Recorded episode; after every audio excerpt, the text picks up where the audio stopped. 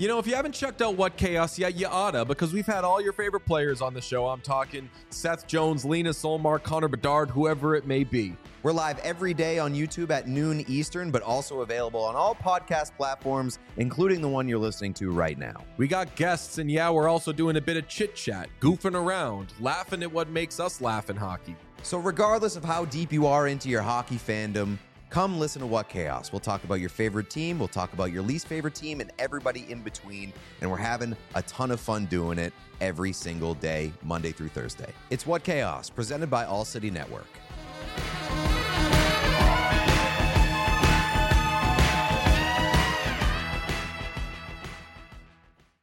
Denver Rubber Company is the most reliable lo- local partner for your long term projects, and they have been since 1972. Denver Rubber Company has provided the highest quality of products from custom die cut gaskets, molded rubber, rubber, even custom hoses, and specifically this time of year, they are your one stop shop for anything and everything snowplows with snowplow blades that can be cut to any length and slotted for mounting to meet your exact specifications. They custom make it all. You can purchase products for yourself and, of course, buy bulk at a fantastic rate. And just like us here at DNVR, they are locally owned. So be sure to give them a call for snowplow needs or anything else made out of rubber. And you can reach them at 1 800 259 0010 or visit them at drcfirst.com slash DNVR. And Cole gets another good righty and another right by Cole. A left by Cole this time. Tipped in front by Mikko Rantanen. He shoots and scores. Nathan MacKinnon. Call J.T. Compher. 877 goes now. Gabriel Landeskog. Collective hugs. 29 and 92. Save made by Grubauer. Move over, Picasso. This piece of art is by MacKinnon. My goodness gracious.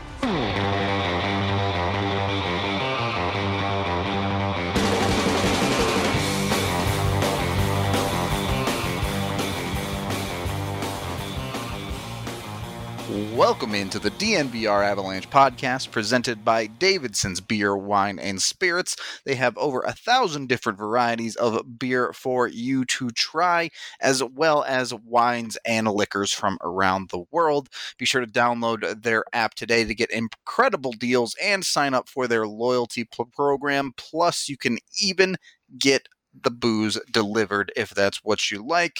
They have two locations, one in Centennial and one in Highlands Ranch. So you can head on down to either of those if you want to get in store to pick up. They even have tastings on Fridays and Saturdays if you want to figure out what type of beer you are looking for. I'm Nathan Rudolph. He's AJ Haefele. We are here on a Thursday as the Avs gear up to play tonight because Alex Ovechkin is chasing history a little bit with goal number 700 coming, all of Denver gets to watch this one as it is going to be on NBCSN. So you will actually be able to tune in on TV tonight. That's always fun. AJ, how are you doing? Are you excited to see Ovi get 700? I am. Uh, I wrote in one of my takeaway pieces from a couple games ago that uh, it was setting up nicely so that we would get to see 700 tonight which It- would be cool. I mean, just from a you know from a selfish standpoint, it would be it would be fun to see. You know, not Definitely not every day you get to see something like that. Yeah.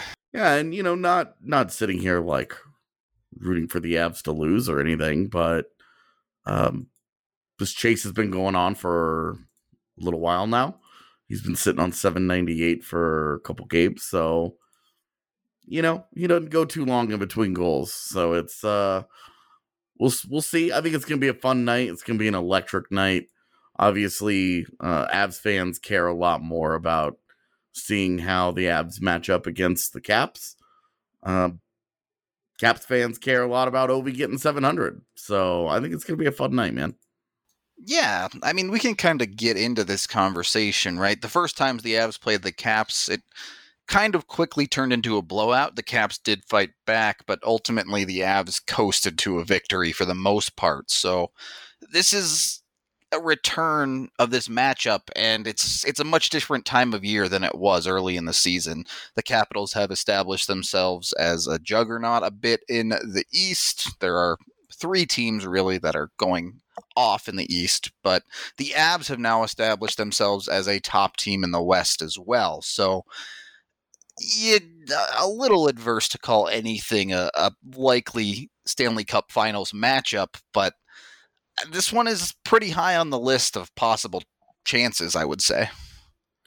Yeah, um gonna be interesting. I I feel pretty good that they're not going to score three goals on their first three shots again. yeah, probably not. Um, Braden Holtby is in net tonight, and uh, Kuznetsov is out um, as he remains day to day. What I think is interesting is that the Caps are very mediocre at home. Uh, they uh, they're 16 9 and 4 at home, which is just okay, but they're 26 and 1 on the road. That's pretty absurd. Only team in the league with 20 wins on the road. So, yeah, and uh I think there's only one team within a couple wins of them, and that's Tampa Bay. yeah, two teams. Tampa Bay's got 19 uh, road wins and Colorado has 18. So, yeah, pretty uh they're they're pretty good uh, away from their own barn. So we'll see, you know, but they've lost a couple games in a row. Um, they're they are an exceptional team. Um, certainly one of the best that the league has to offer. And sitting right now, if, if the playoffs were to begin, they would easily be one of the cup favorites yeah, hard to argue against that.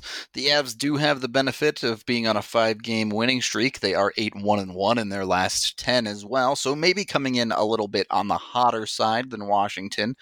Uh, kind of maybe balancing the scales a little bit with Kuznetsov out as the Avs obviously will not have Kadri as well. Mm-hmm. Where are the Avs? Where's the Avs firepower going to come from in this game? Can they out depth Washington, or is this a uh, MacKinnon special?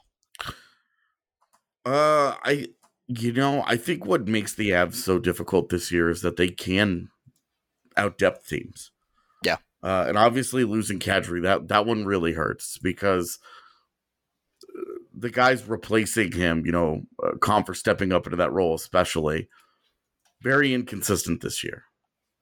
Right. And because of that, you do I, I can't sit here with any like confidence and say that the Avs depth is going to win out tonight. But I I will say that I think it's it's going to be competitive. I think this will be a good game. I I would be very surprised if it was it was a blowout either way. Um, Colorado has struggled at home um, this this year. I want to see what game two looks like. Game game one back from the long road trip very much looked like the kind of sloppy, disjointed game that a tired team plays uh, when they just got back from a long road trip and haven't had very much time off. Uh, that's why they they took practice off yesterday and just said, "Hey, we're just going to rest. We want to yep. be geared up for this game properly." And that's where they are. And I, I think that this is um, I I want to see MacKinnon and Rantanen and um, really MacKinnon especially show out in this one. He, you know, six games back now. He's got I think six points. Do you have a? I think he finished with two assists. That sounds right. Day. Yeah, he did. He did. Um, because the uh the the empty net goal got him that second assist. Yeah, um, that's right. He had 72 at the break, and he's at 78 now. So, and which, by the way, what a great defensive play that he made to to start that empty net goals. Nice job yeah. by him. Yep, MacKinnon's pretty good on that side. All of a sudden, yeah, he's he's definitely getting better, which is really really encouraging. Because once he starts to set his sights on things to get better at, it's just like he just eventually dominates. Anyway, um, if you could only care about face-offs now, right? Um, he that he really hasn't had one of those dominant games at all in any of those six games coming back. Like he just really has not taken over and just been that super special player that we're so accustomed to seeing. So I'm I keep waiting. I just I talk about it feels like I talk about it before every game because I'm just waiting for it to happen, like knowing it's coming at some point. It always does with him. Yeah, he he's had a couple of two point nights, uh, but his last three point plus night was all the way back at the start of January against St. Louis. So he's been extremely consistent, but we all know that he has that ability to just completely tear a game wide open that Yep. we haven't quite seen. And on national the the national TV, man. Uh, if if this is something that you really legitimately care about, this is important for Cale Makar. Yeah, you got to you got to put up big performances in front of national TV. Uh, he's he's losing right now. Uh, he's his grip on the Calder is slipping, and it's slipping quickly. So he needs he needs a good three point night, dominant effort to kind of reboost his profile in that race. You know, it's it's secondary, obviously. Like you care about winning the games and that the Avs keep doing their thing, but you know, you it's cool to win awards, see your guys win awards. So uh, I think I think Makar needs to. I think he needs to show out. Yeah, it, it's a bit unfortunate that what you look like at the national level does have such a big effect on those type of awards. I think, but nonetheless, that's the reality. So Makar needs to find a way to get a little involved in this one, hopefully. And uh, hey, making yourself some comparisons with John Carlson this year wouldn't be uh, wouldn't be too bad of a thing. So those two going probably not head to head, but will be on the same ice together in this game. Looking through the rest of this lineup, I guess I'll be interesting to see what Grubauer looks like in this game. He's played very, very well, other than the Philadelphia game after the break, but Mhm. he hasn't had to really face an Ovechkin yet. He hasn't had to face this high powered of an offense, so he's going to be put to the test a little bit here. uh, yeah. I mean, best offense that he's faced was Philly. Yep. So I I think you know Grubauer's actually played pretty well. I would agree. Um, I mean, obviously the last week he's been exceptional, but even if you go back a little bit before then, you know the the shutout that he had against San Jose, I think really kind of Put Push- him back on track. Yeah. pushed him in the right direction. Yeah, definitely. And then, uh, obviously, it's, it's building towards this week and this last week that's happened.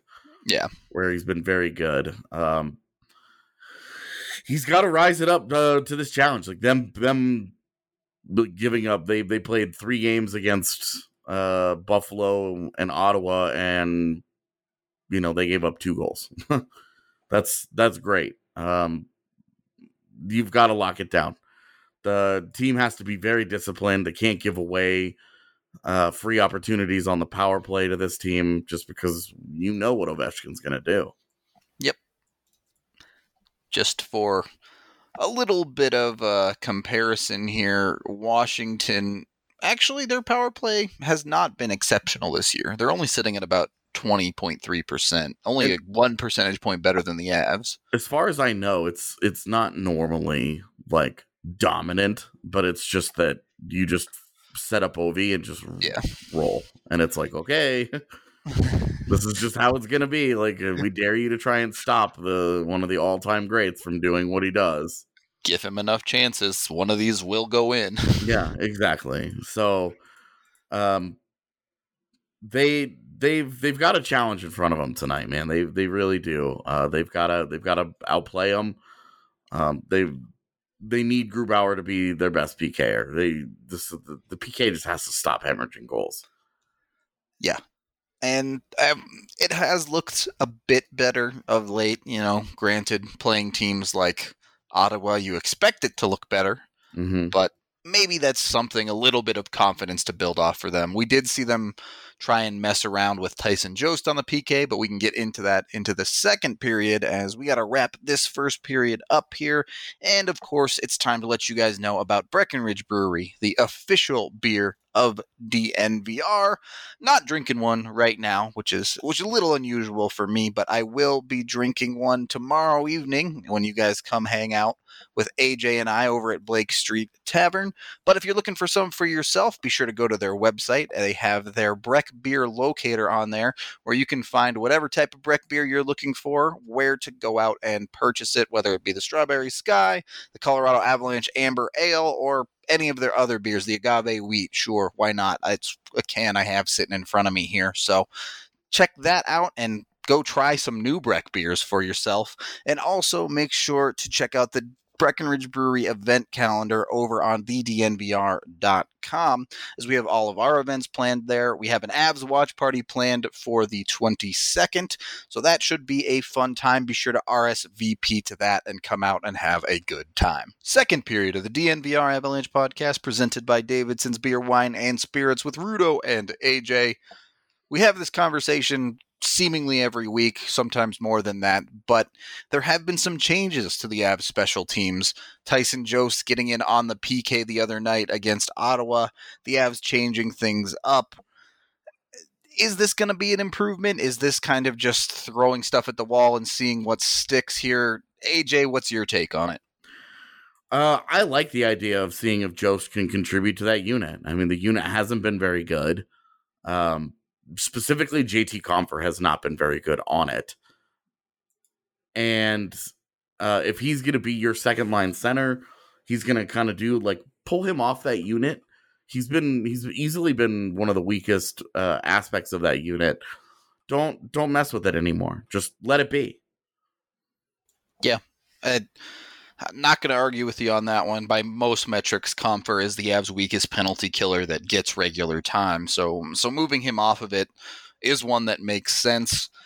Tyson Jost on it, uh, it's a bit curious. Obviously, as he seems to be settling into what is a bottom six role, mm-hmm. the Avs would love for him to be able to do things like that. I'm just not exactly sure what to expect out of him.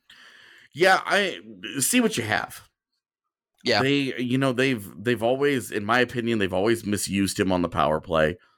Um at least see would see if you can get a PKer out of him, you know, get get somebody that can help out uh, on one of the special teams units because right now this is what this is one of the reasons that makes him uh such an odd like sort of misfit in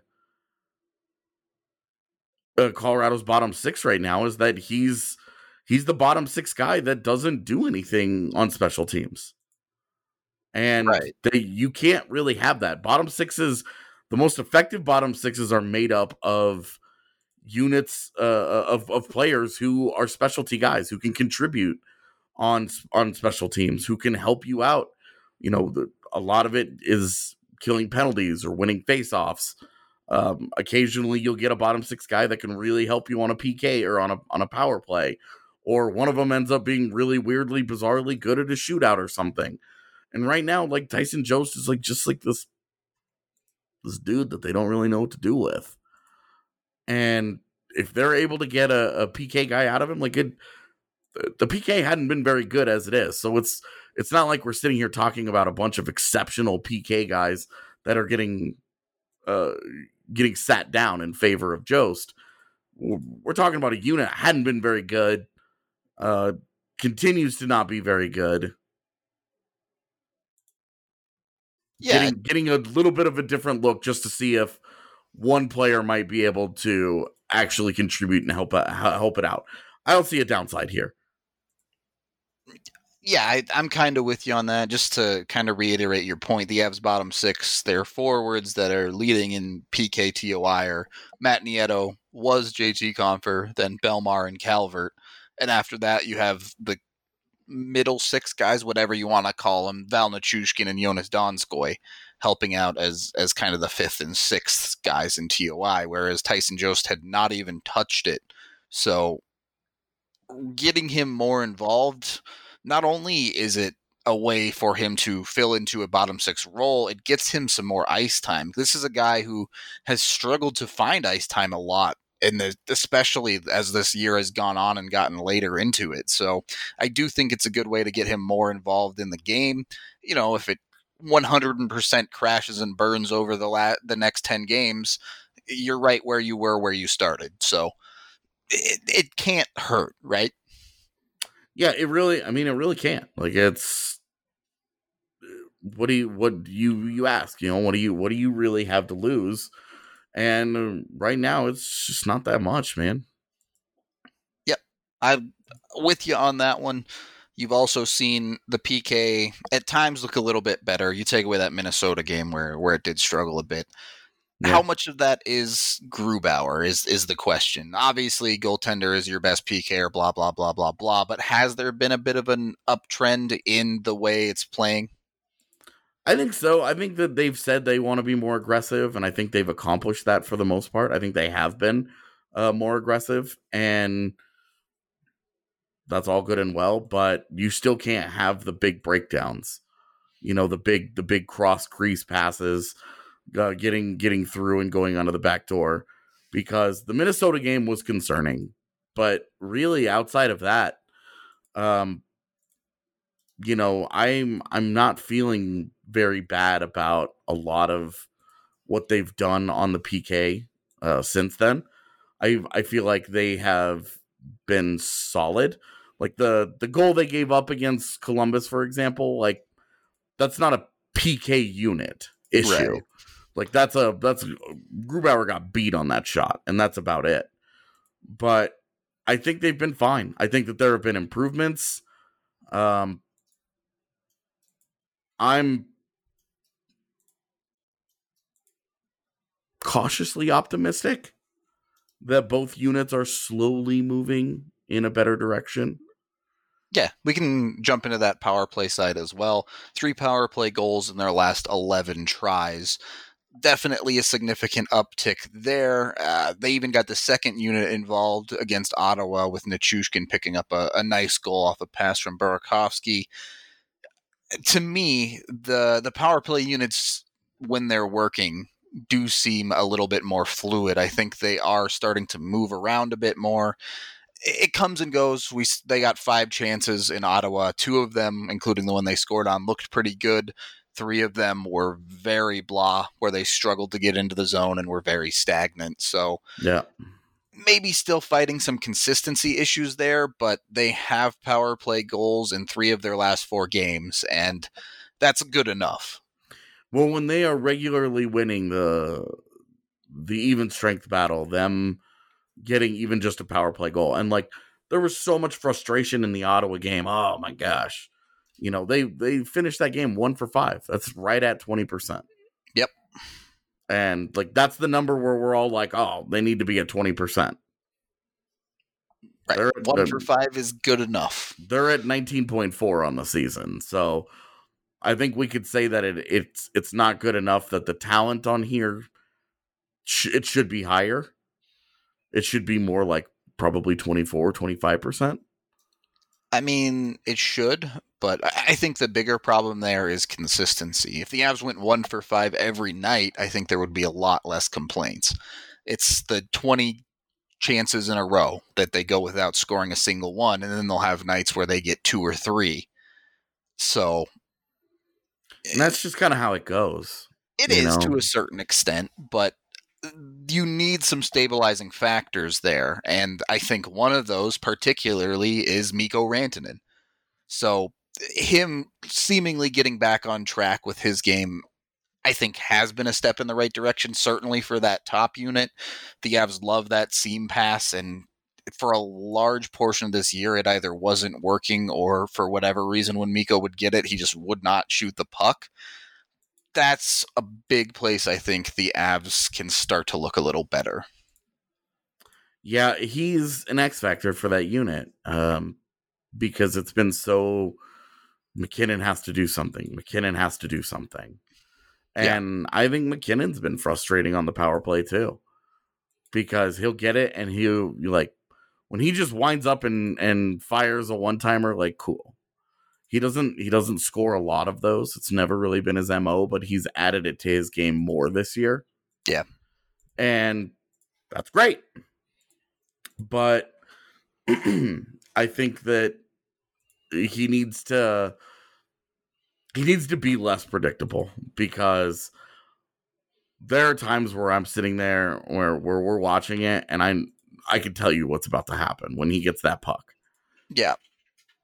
And skate like down the half wall, skate back up, give it back to Makar. or or like when he stands there, you especially know when he doesn't do that, then and he freezes with the puck, you know he's trying to force it either to Rantanen on the far side or Landeskog on the back door right in like right in front of the net. Yep. And it ends up it ends up in a turnover Far too often. Yeah. often enough that I know that that it ends up in a turnover. Right. So, definitely a little bit of lack of creativity, maybe. And it's, I mean, that's a issue that every power play goes through, but the Avs in particular have always seemed to be very stuck in their structure in that way. So, Yeah, they uh there's plenty of times where the Avs just don't. Yeah. They don't want to move it. They don't want to put the put the work into creating the kind of chances that they should be. and Because that's, there there are a lot of times where this power play will fail and you know naturally people are like, "Oh, you got to fire the coach." But you look at it and it's like you can t- I can tell you the coach isn't telling him to throw the puck away into that dude. Like Right. he is he's not telling you to turn it over right into that guy and just throw the puck at him. And they do stuff like that. You know, there there were one of their one of their power plays uh against Ottawa the first unit it might have even been the one they ended up scoring on but the first unit went out there and Makar flubbed a pass and it got cleared they re- they regained the entry. Mikko flubbed a pass and it got cleared and that was it. Like they were done. Well, and yeah. and it's just like look dude like this isn't this isn't the coach over there telling them to do it. Like these guys aren't executing. They need It- to be executing at a much higher level. They have way more talent. They whatever whatever systems issues that people have these guys need to be executing at a higher level it's they really do. It's kind of funny. Even the the power play goal in that game comes off of a play where Jost gets a feed in the high slot and completely whiffs on the puck. And then a, a broken play is just a total scramble where the Avs outwork the Senators, are able to recollect the puck, and then Burakovsky finds Nichushkin open, cutting down the middle, and and finishes on a bit of a scramble, which the Avs all year long have been significantly more successful with speed in chaotic situations. That half court offensive setup is just things kind of melt down at times. yeah when they can just play Yep. they are dangerous and they are hard to handle because they they have so much skill that they can do things creatively and and at a level that other teams just may not be able to and instead they're trying to play you know power plays and penalty kills are very rigid and that's a frustration And the Avs don't have an Alex Ovechkin as much as Nathan MacKinnon tries to be at times. They, they don't have the magic ability to put the puck in the back of the net off of a play that everyone knows is coming very often. Yep. So we'll go ahead and end the second period there as we seem to talk about the Avs special teams every single week. But if their PK gets better, AJ, what would that be? life changing AJ is desperate for a penalty kill improvement. Also, potentially life changing is Strava Craft Coffee. As if you haven't tried it yet, they now do offer it in K cups if you're a Keurig type of person. Of course, they also still do have full bean and ground versions as well. Be sure to check it out as this CBD infused coffee has changed lives, whether it be to help with migraines, indigestion, IBS basically you name it, anxiety as well. It has helped a ton of people. The CBD is not psychoactive, just to be clear on that. As Strava says, drink deeply, live fully, and get better on the PK. You know how it is. Be sure to check it out for yourself today. You can order it online and use code DNVR20 for 20% off your entire purchase. Third period of the DNVR Avalanche podcast presented by Davidson's with Rudo and AJ. AJ, question for you. Who is Mhm. the best coach in the league? Barry Trotz. Barry Trotz. I think many, many, many people would agree with you on that one. After leading the Capitals to a Stanley Cup, he's gone to the Islanders and basically turned them into a well oiled machine, playing a very specific style of hockey that turns out wins a lot of hockey games. How does he do this? How has he become the best coach in the league seemingly overnight? Well, I'd be remiss if I did not acknowledge he also has the best goaltender coach in his pocket. Yeah, That Mitch just- Korn helps a little bit. Mitch Korn follows him around from job to job. So, you know, it's and it's like let's be real, it's hard to separate those. You You know, There's a reason that we joke about the Jack Adams being a goaltending award. I mean, that's a totally true thing. So it it is what it is. Coaching and goaltending are gonna be somewhat inseparable. Yeah, which is uh why why we saw Paul Maurice get the get that extension in Winnipeg. You know, It- Connor yeah. Is back to having a, a a fantastic season, and Jets management is like, dope, doing a great job, coach. yeah, I mean, that- we we know that we've got a compromised team this year and that they're not as good. Uh, so you must be doing fabu out there. doing something right because your goaltender has a 925 save percentage. Yeah, and you know, uh, uh, coach getting his contract extended because uh, be because he's got a goaltender playing out of his mind is just one of those things where it's like, yeah, this happens all the time. It it does, but on the flip side, we have seen our fair share of coaches get fired this year mid-season because of A lot of them. whether it just be underperformance top to bottom or or struggling goaltending in some cases. I mean, the New Jersey situation has just been absolutely brutal. So Yeah, well, and and I mean, you look at uh, Pete DeBoer in San Jose. Yeah, with Martin Jones stuck back there, it, Yeah. irreconcilable basically. Yeah, and uh, the surprising part was that Pete DeBoer was what uh, on the market for ten minutes. Yeah, like a week. And then Vegas was like, "Huh. We could give that a try." Yeah, well, and hasn't turned it around. Gerard. Gallant, I think, has been proven to not be the problem. And if you look, Marc Andre Fleury is. Shocker. Shocker there. It's really, really hard to get through the Bad NHL when you you are you get bad goaltending, and like Flower just hadn't been good this year. It's just a fact at this point. I mean, poor performance in goal is one of the biggest effectors to a team's consistency. If they're consistently on top, they're going to win a lot. If they're consistently bad, most teams are going to lose a lot. Well, and this is So- part of what has made Washington such a such Anomaly, a bizarre, yeah. You know, drives home how good they are, is what I'll say. Because Braden Holtby's in a career year or in a contract year. Has not been good this season. And they just keep humming along.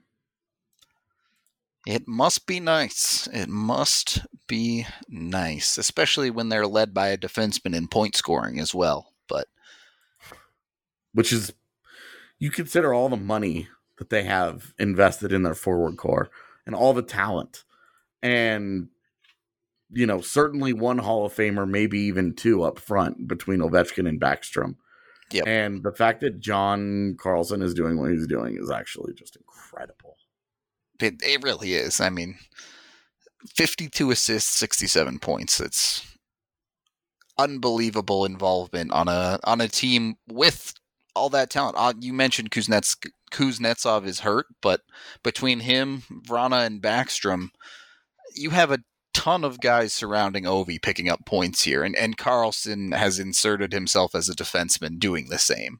This was this was the the team that could not find more time to give to Andre Burakovsky. Yep.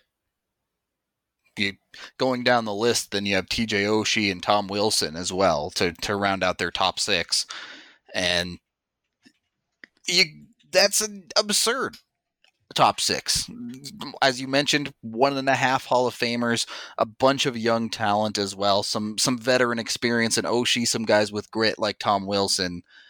It's it's borderline an ideal top six. It's what the Avs have essentially tried to create and may continue trying to create through the deadline this year.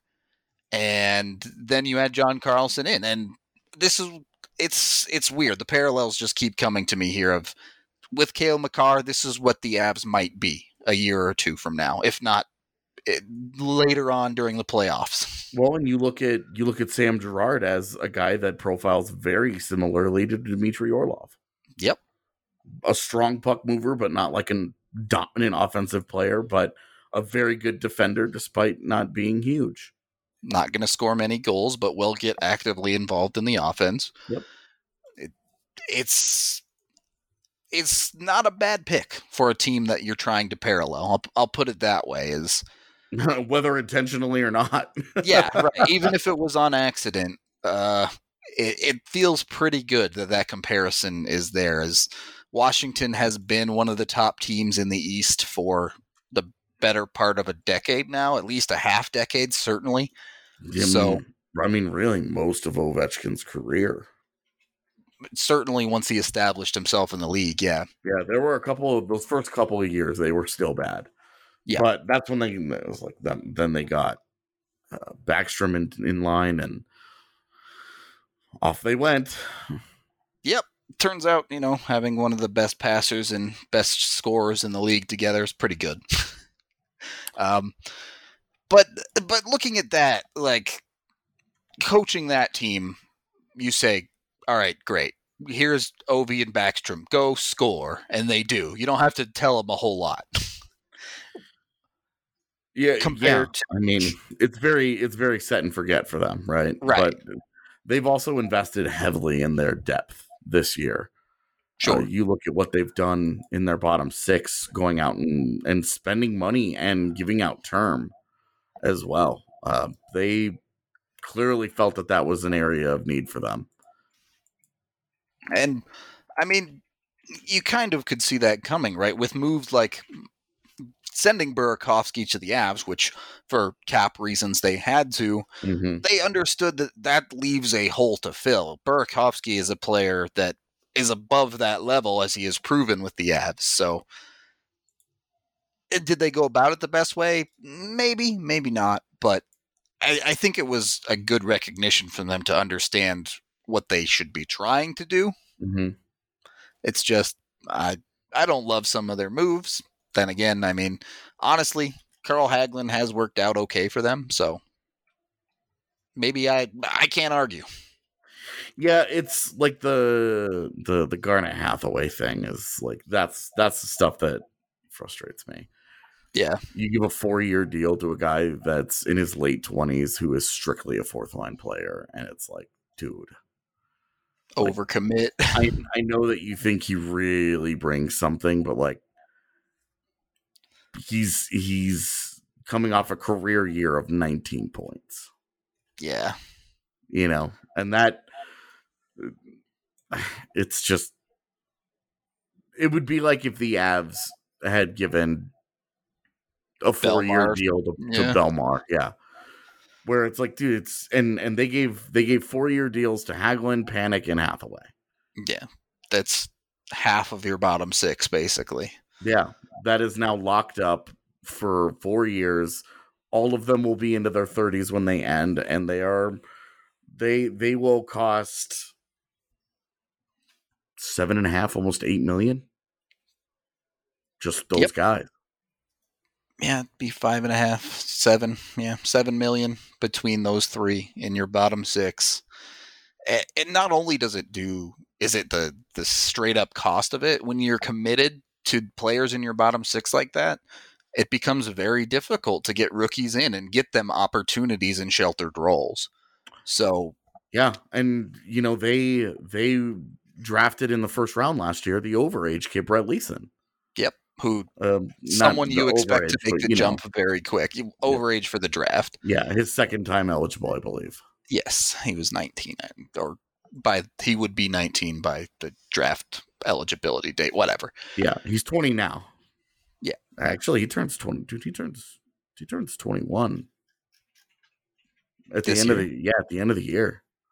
So he is an overage this year. Then So, um I guess a second time eligible then. There you go. So it, a bit of a disconnect there, maybe for Washington picking up a guy that you would assume would make the jump quickly and not really having the room for him. Yeah, and then spending all the money to put bodies in his way. Right.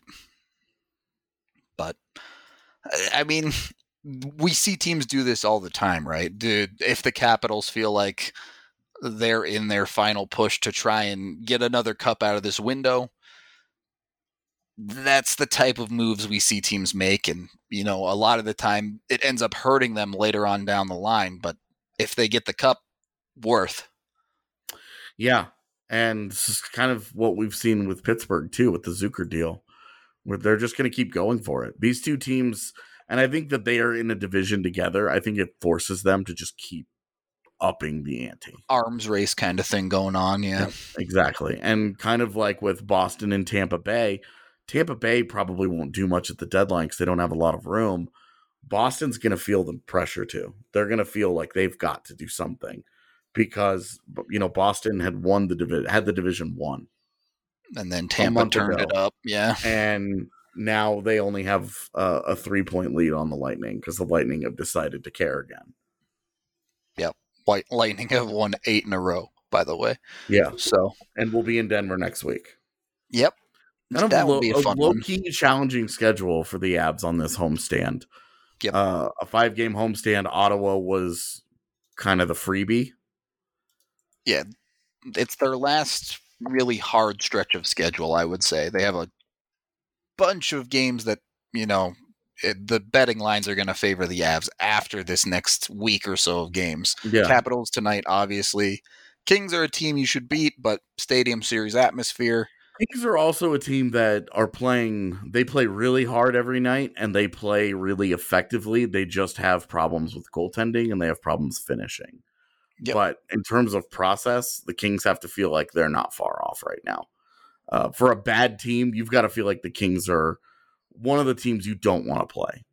Uh, whereas like the Sens and Sabres are teams that you're okay with. And then next week they have Tampa Bay and the Islanders coming to town. Yeah, definitely two tough teams, obviously. I'm sure everyone remembers the last Islanders game where the Avs lost one nothing and that whole process. And then Tampa Bay is the opposite. You have no idea what's going to happen in that game. Yeah. And even after that, like um, at Anaheim, at LA, given where they are in the standings, again, not teams where you're like, oh, these these are scary. But Yeah. LA has been, I believe LA is straight up 500 at home. Uh, and then Anaheim has been Colorado's like all of the teams that used to beat Colorado regularly, the Avs have beaten all of them now Yep. except Anaheim. Going back to even at the end of last year, uh, you remember that loss where Anaheim came in and and Yeah.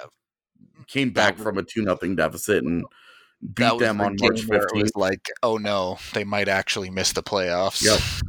and then they had to rattle off. They had to to, to go eight zero and two down the stretch to recover from that. Yep. So, and then they get Buffalo at home, and then Carolina, Nashville, back to back road games. That's not going to be easy. Nope.